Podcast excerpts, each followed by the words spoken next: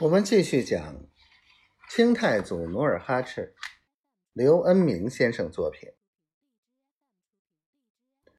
老韩王思虑了片刻，忧愁的道：“那梨花和我派去的范文蔡等人如何解救？”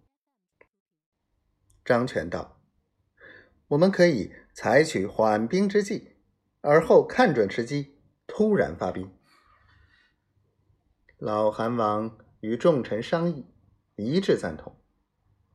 过了数月，果然传来高帝走马上任的消息。入冬，高帝冒着关外凛冽的寒风，乘着四人抬的小轿来到宁远城。他进城的当天，就把守城名将四十二岁的袁崇焕叫到衙内，下令道。撤除锦州、右屯等地的全部军营，退守山海关。袁崇焕当即反对道：“兵法有进无退，已经恢复的地方，怎能随便放弃？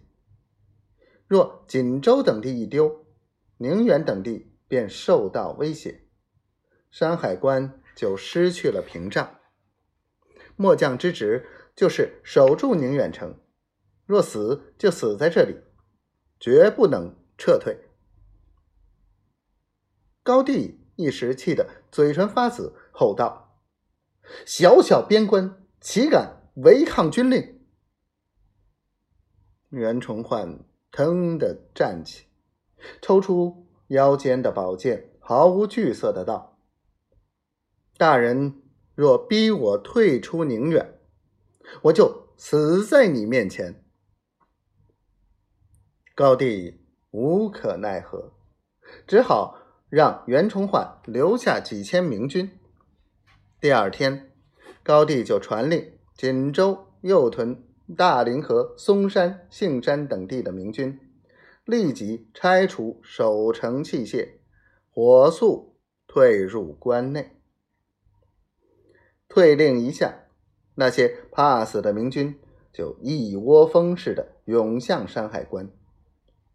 在辽西各地的大道小路上，到处挤满了车马驴骡，不计官军，被迫弃家丢园的百姓。